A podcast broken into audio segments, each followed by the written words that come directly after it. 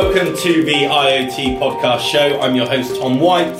Today I am joined by John Burton. John is the co founder and CEO of Ursa Leo.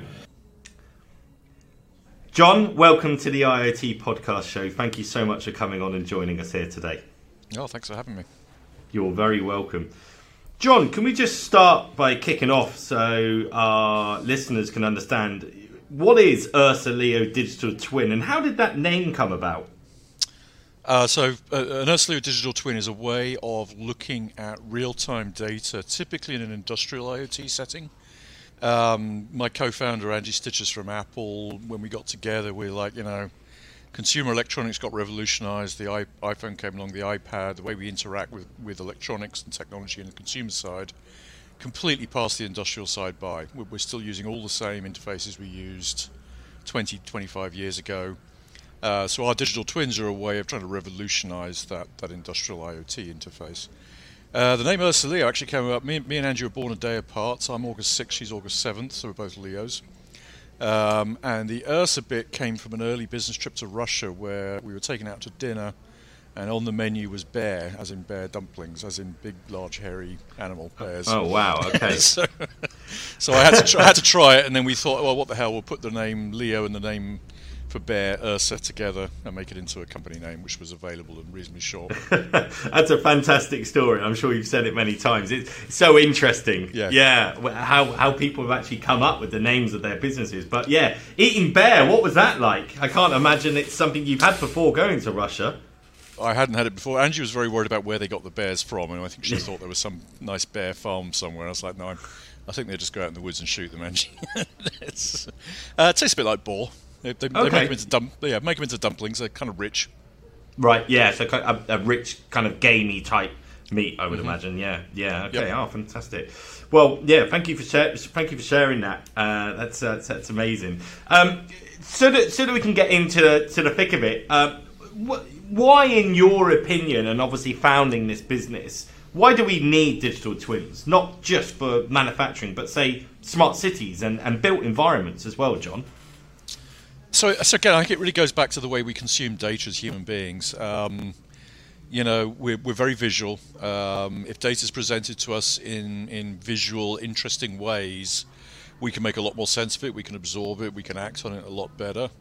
Uh, and our feeling is a digital twin is a great way of doing that. It's a great way of showing you, you know, take a city example. Let's zoom out to your 10,000 feet above the city, and you you see some high level data. As you zoom in, you see more and more data. Uh, it's just a much better way of portraying the sort of things you want to know about a smart city than than, than a b- bunch of abstract dashboards, which is typically how it's presented today. Yeah, yeah, fantastic. And why now, of all particular times? So we use uh, Unity Gaming Engine as, as the way to actually render these digital twins. So that if you've seen them, they're, they're pretty photorealistic. They look like a high-end computer game. Um, really, that gaming technology, I think, is just coming of age in a non-gaming setting now. Uh, there's been a lot of work on the CAD side, so 3D models of things are, are very common these days in all sorts of uh, applications. The combination of going from CAD to gaming sort of environments has now become very automated. So what would have been incredibly difficult and expensive two years ago is now pretty straightforward and pretty inexpensive. Yeah. Okay. Interesting. Yeah. So I've heard of Unity quite a lot. So that's synonymous with the games industry, isn't it? With uh, is it rendering, 3D vector type stuff? Am I right in saying so? Yeah, I mean, there's lots of terminology around it, but basically, there's two main gaming engines: uh, Unity and Unreal. Unreal tends to be yeah. the sort of high, high-end, you know, Fortnite online, massive massive shooter games. Um, Unity's used a lot more in the mobile environment. Yeah. And they've just done a great job on giving you something that's very easy to make something look nice, good lighting, good textures, run on anything, run on an iPhone, run on a VR headset, run on an AR headset. Um, so yeah, very ubiquitous. It's, it's all over the place. There's thousands of programmers familiar with it. Yeah. Um, it's inexpensive. You know, it's a great way to, to present this data, to render yeah. the, the 3D models we use. Yeah, I d- I don't know if you've ever heard of Blender, but the Blender Foundation. Mm-hmm. But yeah, so a good friend of mine from TomTom introduced me to Ton, uh, the founder of Blender, um, mm-hmm. and I think that's that's completely open source, isn't it? I think Blender compared to Unreal and and uh, I, am saying this with a slightly uh, questionable tone because it's not my field of expertise 100%. So I'm kind of digging around trying to understand it. Is that is that right? But Blender's yeah, Blender's another 3D tool. Um, I saw a nice demo the other day where somebody took in data from Google Maps. Okay. Or, you know, Google Google Earth, and they combined it with elevation data, and they actually made a 3D landscape in Blender really quickly, half an hour or something. So wow, it's another it's another tool. It's it's um, it plugs into all of, all these things sort of work with each other mostly. I mean, they're, they're not always 100% compatible, but they're getting there. So on the CAD side, you've got guys like Autodesk, uh, you've got open source tools, you've got um, on the gaming side, you've got Unity, Unreal, and, and it's getting yeah. pretty easy to go from one to the other. Okay, oh, fantastic. And so, how complex is this, John? How you know in, in actually building a digital twin? You know, what are we looking at here? Um, so the models themselves are fairly straightforward as long as we have CAD. If we don't have CAD, it gets a bit more complex. You have to do, you know, scans, lidar scans, or something. Um, we're then combining it with real-time sensor data, so there's a small amount of complexity there where we hook up the back ends. So our back end is, you know, connected to an AWS or an Azure or a Siemens or whatever it is. Yeah. Um, and then there's usually a bit more complexity around hooking in things like asset databases. Um, so these these projects tend to be, you know, they tend to be hundreds of thousands of dollars, not five thousand dollars. So you know, mid mid-sized industrial and up, uh, the guys who tend to make advantage, take advantage of it. Yeah, fantastic. Um, and in terms of digital twins, um, do you think it's going to be a big part of manufacturing and the technological future that we see? Um, because there's a few there's a few instances of digital twins. So sorry, just to add to that. So everyone knows about the port of Rotterdam, for instance. Certainly here in, in, in Europe as, as one of the prime examples of digital twin over here. But moving forward, do you think this is going to become more commonplace? Yeah, I think it will. I think I think there's a massive problem in industrial IoT in general, which is companies spend very large sums of money implementing systems, and I don't think the majority of those systems get u- utilized to their full full degree. And a big part of that is the user interface and the ease of use. Um, I read, I think Cisco put out some statistics that 74% of IoT pro- industrial IoT projects don't deliver an ROI or expected ROI, and a big part of that is you're you're trying to bring in complete process change. You know, you're trying to get people to use a completely new IT way of doing things. Um, you've got to make that really really simple. I mean, if you remember the first time you picked up a smartphone or an iPhone I keep going back to that example, but I mean, I, have never read a manual on how to use an iPhone. I don't think anybody does. You know, you pick it up, it's obvious, mm. you, you use it. That, that's what we're trying to achieve through digital twin technology. Is you know, somebody in an industrial session, it's just they just use it. They don't have to be trained. They don't have to you know be forced into doing it. It, it becomes something that's just obvious and at their fingertips. Um, and if we can achieve that, then I, I think they will have a very big place to play. Yeah. Well, I mean, that's the hope and dream, isn't it? I mean, you look at programming languages, you know, it's been widely spoken about for the last decade or so that eventually these high level languages, people will just be able to type, you know, their native language and program and get a computer to churn stuff out without necessarily needing to know about compilers and, and, and runtime errors, etc. And, uh, you know, hopefully if we can get to that point, it would be, it would be amazing for everyone, I suppose, wouldn't it? Yeah, that, that particular goal's been floating around as long as I've been involved in technology, so at least 30 years. I don't know how much closer we are to it than, than we ever were. But um, there's a lot that can be done with a good user interface. And, and I think one of the issues we saw when we got into this, you know, we're ex Apple and gaming guys, effectively. Um, you know, most of the people doing industrial IoT stuff are, are kind of hardware guys like Siemens, who you know then then developed developed a software product. Um, we're not, you know, we just think it can be done better. We just think the aesthetic of, mm. of, how to make an interface to these things can be much improved. So what's what's the the sort of litmus test for this? Because I suppose it's the intuitive UI, right? I often think, you know, can my can my parents use it? You know, my dad's seventy five years old. Can can he pick up this device? Can he look at this GUI? and actually navigate it without necessarily needing that instruction book, which, as you just mentioned, when using an iPhone, is that is is that the sort of test that you might do? Pretty much is the test we're doing, yeah. So we're, we're starting to, to roll this out now. We've got you know we've got users in the oil and gas industry, we've got users in the construction industry. These are not natural technologists. You know they they don't get up in the morning and start programming Python. Um, and if we can give you know maintenance people out in the oil and gas field if we can give them something that they, they are comfortable using and, and will use, then then that's a great that's a great baseline. I think if we can achieve that, then we've, we've achieved a lot of what we wanted to do, and I think we, I think we are doing that. Yeah, fantastic. You know, it sounds it sounds sounds amazing.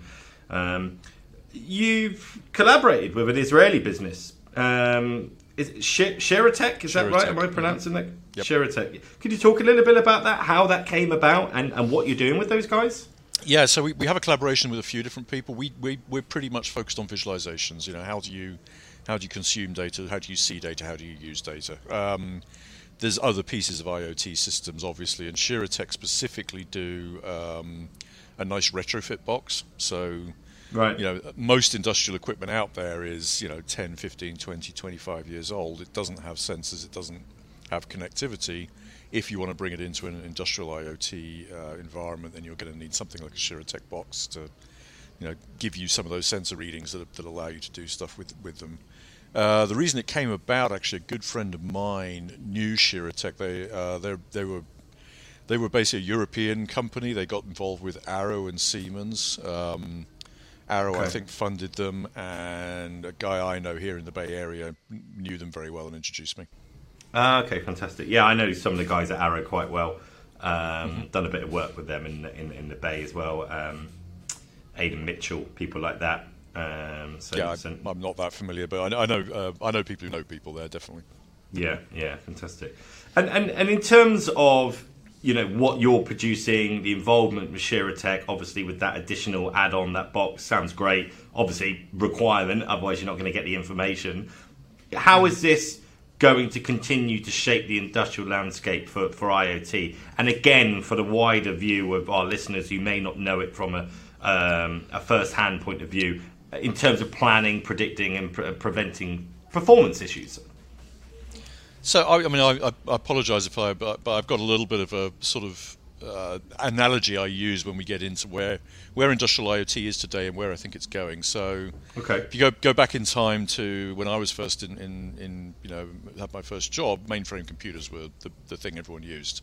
You know, I remember going into a company. My first company was Philips, and, and they had a great big IBM mainframe system back in the time, you know, you got everything from IBM. You bought the printers from IBM, the storage from IBM, the software from IBM, a huge maintenance contract with IBM. And I kind of feel that's where IoT, industrial IoT, is for a big part today. Um, you can get everything you need from Siemens. It just is may not be the most flexible and best way of doing things, but it's a one one stop shop. Our, our, our um, our partnership with guys like Shiratech and Aliantia and a few other people allows somebody now to build an industrial IoT system that's going to be much cheaper, much more flexible. I think it's going to perform better. Uh, but you're going to need multiple vendors, and it's, it's, kind of what happened in the computer industry. You went away from buying everything from IBM, and now you started buying Dell servers and HP printers and Microsoft software or you know Linux. So you, you started bolting together all these different pieces, uh, and I think we all agree that you know prices dropped dramatically, systems became much more flexible. I think some of the same things happening in industrial IoT. I, th- I think this idea of a huge homogenous industrial guy coming in and give you everything you need, um, as compelling as that can be from a single, you know, single point of contact, you can build the same thing out of component pieces now for 10% of the cost and get a bet- get a more flexible, uh, better solution. Yeah, yeah, fantastic. Yeah, and and, and in and in terms of your business, how you started it, etc. What were the main challenges, would you say, that you've had in, in really getting UrsaLeo off the ground and, and things that perhaps you didn't envision when you started out the company?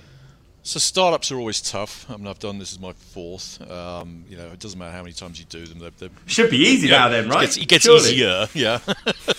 Yeah. um, I mean, we're in the Bay Area. We're doing kind of industrial stuff. So get, getting getting investors was a little tricky at the beginning because we weren't building a new social media platform. We were doing something that was much more, you know, that plays much more in the Midwest in America than it does in on the on the coast. Um, so just sort of convincing people that you know this was something that was was going to there is a viable business here that we could do it. Um, that was probably the biggest challenge. I mean, you know, the team we I, luckily I, I knew Angie really well. She just got out of Apple. She'd been at Apple for ten years, so I knew you know she was her capabilities were going to be very very strong. Uh, then we were able to build a really really good team. Again, gaming guys for the for the front end stuff and some cloud guys for the back end stuff. Um, You know, there, there is there is a. It, it, takes a while to convince anybody to do something new. So going into industrial companies and saying, "Hey, there's a better way to consume your data," it's not the easiest thing, but it, it's picking up pretty good momentum now. Yeah, that's a really interesting point you just touched on there, actually, John. I think uh, you know, being around the Bay Area, we've we've got a presence uh, down in Santa Clara actually, and one of one of the main things that we see is it's not social media, it's not an app, it's not something cool and sexy, and you know, is videos and overlays and bits and pieces. Was that a challenge in getting that investment on early early days, and, and with the likes of Angie and her pedigree from Apple, and and of course yours, right? You know, fourth startup did this counter weigh that in, in, in from investment circles? I'm curious on that. So obviously, the, the, the way most startups get funded is you, you, fund it yourself, which me and Angie did for, for a good long period of time. Um, then you typically bring in friends and family and people who know you. Uh, that was fairly easy because I did have a pretty good track record. So you know, the first million bucks or so was really came from from my network and from Angie's network. Um, getting institutional money is always a challenge, and I'd love to say that you know that VCs make investments based on very analytical, you know, decisions. They actually don't. They typically make investments based on hearsay and people making recommendations and emotion. So there's always a slight challenge of uh, you know just establishing that VC network and getting the, getting the, that that sort of first tranche of institutional money. So we actually did that with a couple of angel groups here in the Bay initially, and we're just about to hopefully close around um, with a full blown VC, which will be our first first sort of, you know, uh, well, I guess we've had institutional money. but This will be our first big institutional check. But yeah, it's it's, it's not. Everyone tells you raising money is easy. They're lying. You know, unless you get real lucky and you happen to hit blockchain just as blockchain became the big thing, or you happen to hit uh, artificial intelligence just as that became the big thing, then every VC is desperate to make an investment in that space. Um, but that, that you have to catch yeah, that wave. Yeah. Otherwise, it's a grind. You have got to show traction. You have got to show you know what you're doing. You have got to show customers want to buy it. Yeah. So it's not a, it's non-simple. Yeah. No, even even in Bay Area. no, I, I, can imagine, and, and, people buy into this hype, you know, this emotion, and I guess that's what separates us as, as, humans, right? You know, it's like going to an auction. You could say, right, I've got this limit, and then you're there, and the blood starts pumping, and before you know it, you've gone over your level, which is in the same way that some of these VCs might be investing in businesses because it's the talk of the town, right? Um, and, and if you think of their job, I mean, they, you know, they see they, they probably get at least a thousand applications a month. You know, a decent sized VC firm. You know, they probably meet with 50 people a month, and they probably make one investment a month. Mm-hmm. So you know, they're, they're having to absorb huge amounts of information and, and decide, make decisions, and filter it. You know, they, they make a decision on whether they're going to move forward with somebody within 10 to 15 minutes maximum, probably actually within yeah. two minutes. Mm. You know, so it, it's it's a it's a tricky you know they don't have time to massively analyze things. They have to make decisions real quick. Otherwise, they just wouldn't get yeah. through the volume of deals. Yeah, yeah, you know, completely. And it, and it stands to the reason, doesn't it? You know, you make a you make a judgment, although we shouldn't, and everyone tells us that we shouldn't, within the first ten seconds of seeing someone. Yep. You know, and if someone's someone's coming up and asking for money, it's you know how they're presented, how they articulate themselves. You know, do they have energy? Are they really passionate about what they're doing? So that's that's curious to hear. Yeah. Um, Urstatech, what can we see from you in the future, John? What's going to happen? Um, you know, where are you right now? You're 20 people as well, is that right? 20 people around full time? Uh, I think we're about 17 at the moment. Okay, right. Yeah, but we're hiring real fast, so the number, the number goes up. I've got three or four recs yeah. out at the moment. Um, okay. I think the, the next big thing is augmented reality. I think for us that um, as you get into applications around remote maintenance where you're, you're trying to support someone who's doing maintenance – I'm an expert, you're 400 miles away, you know, working on my piece of machinery, and I'm guiding you. Uh, I think augmented reality, we, are in the process of, of, you know, implementing that right now. That's going to be, and I think augmented reality is really coming of age at the moment uh, with things like the Microsoft HoloLens coming out. Mm. Um, it's, it, you know, a lot of that stuff, again, the frameworks are there, it's all you know, it's all sort of coming of age, and I think really, really interesting things can be done with that. Um, so definitely augmented reality, you know, integration with lots more. Uh, you know, we're already integrated with Amazon, we're already integrated with Azure. We're going to have to do integrations with SAP, integrations with Oracle for the maintenance side of things. Um, so lots of work to be done there. But I, I, I think uh, for the cool, the cool side of things, augmented reality is going to be the coolest thing we show off in the next three months. Yeah, yeah. oh, fantastic. Yeah. Well, John, look, you know, thank you so much for coming on to the show and t- telling us about the business. It's been an absolute pleasure having you here and, and listening in a little bit about the investment piece as well. That's really curious for me to understand. e- e- everyone has a slightly different view and a slightly different take on it, but I really appreciate your honest. Uh, you know, kind of warts and all view on that. You kind of di- didn't beat around the bush and said it how it is, and that's refreshing sometimes. Where um, where can all the guys find you on, on social medias? I assume you're on online on LinkedIn and various other places. Yeah, so my personal um, account on LinkedIn is where I spend all my time social media. I don't really use anything else. So John John Burton UrsaLeo, you can just do a quick search, find me on LinkedIn. Yeah. Uh, the company obviously has a has a LinkedIn, Twitter presence. Um, UrsaLeo or UrsaLeo IoT, I think are the handles you can find us on there. But it, it, you know, should be able to find us pretty quickly. And then uh, if you want to test drive models, just come to our website and, and there's a form. You can say, hey, I'd like to try out a digital twin, and we're very happy to, to send people out uh, access code so they can come in, download a model, fly through a you know fly through a factory or fly through an oil and gas facility. Yeah. Oh, fantastic. Oh, that's great. John, thank you for coming on to the show. And guys, if you'd like to sign up to our newsletter, the link should be in the comments below.